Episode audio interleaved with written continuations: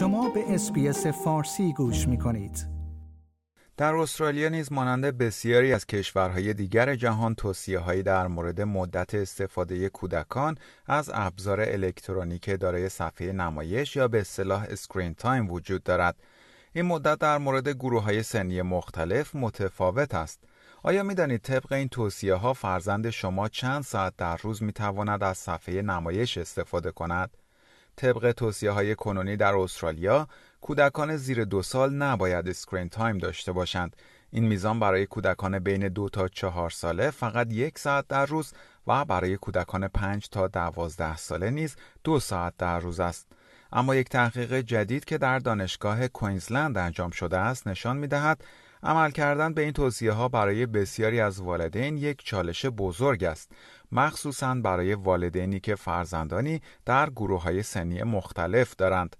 پروفسور لی توث از دانشکده سلامت عمومی دانشگاه کوینزلند در گفتگو با برنامه فارسی رادیو SBS به نتایج این تحقیق اشاره کرد که روی 1992 مادر و 4543 کودک زیر 12 ساله در سراسر استرالیا انجام شده است.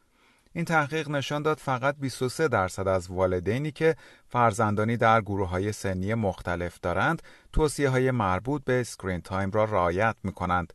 دکتر توث می‌گوید در این توصیه ها به چالش هایی که پیش روی والدینی است که فرزندانی در گروه های سنی مختلف دارند توجه کافی نشده است. دکتر توث خواستار این است که توصیه های مربوط به screen time اصلاح شود تا منطبق با واقعیت های خانواده هایی باشد که فرزندانی در گروه های سنی مختلف دارند. وی همچنین اشاره می کند که باید سیاست گذاری ها و منابع بیشتری در زمینه راهکارهای عملی برای رعایت به این توصیه ها ارائه شود. دکتر توت در پاسخ به این سوال که رعایت نکردن این توصیه ها چه تأثیراتی می‌تواند روی سلامت و رشد کودکان بگذارد اشاره کرد تحقیقات در این زمینه هنوز ادامه دارد و این تأثیرات هنوز به طور قطعی و واضح مشخص نیستند ولی برخی تحقیقات نشان می دهد استفاده بیش از حد کودکان از صفحه های نمایش می تواند روی رشد مهارت های جسمی و اجتماعی آنها تأثیر منفی بگذارد.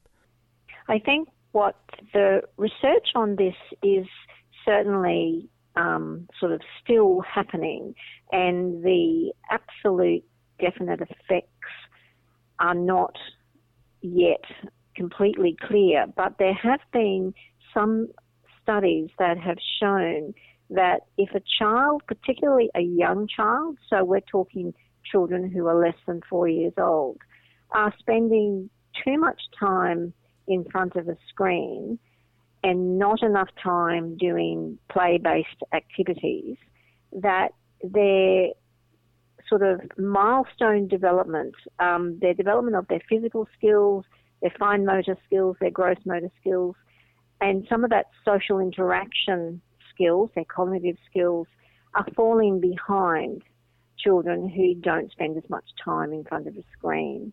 Um, so that's the sort of um, problem that potentially is going to affect those children as they continue to develop.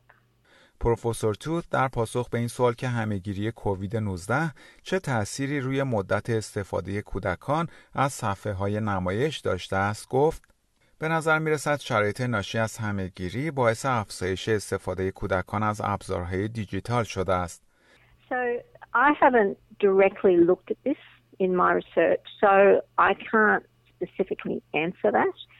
I can make only generalizations, but I didn't actually look at that myself.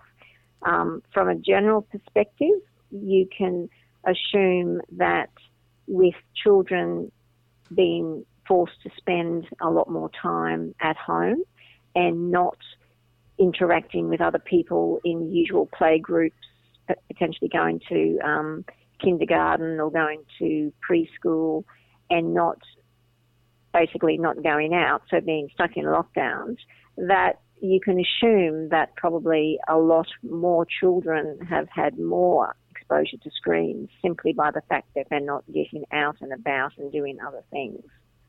پروفسور توت می‌گوید نکته مهم این است که والدین در مورد توصیه های مربوط به اسکرین تایم آگاهی داشته باشند و بتوانند به راهکارها و منابع لازم برای رعایت کردن این توصیه ها دسترسی داشته باشند.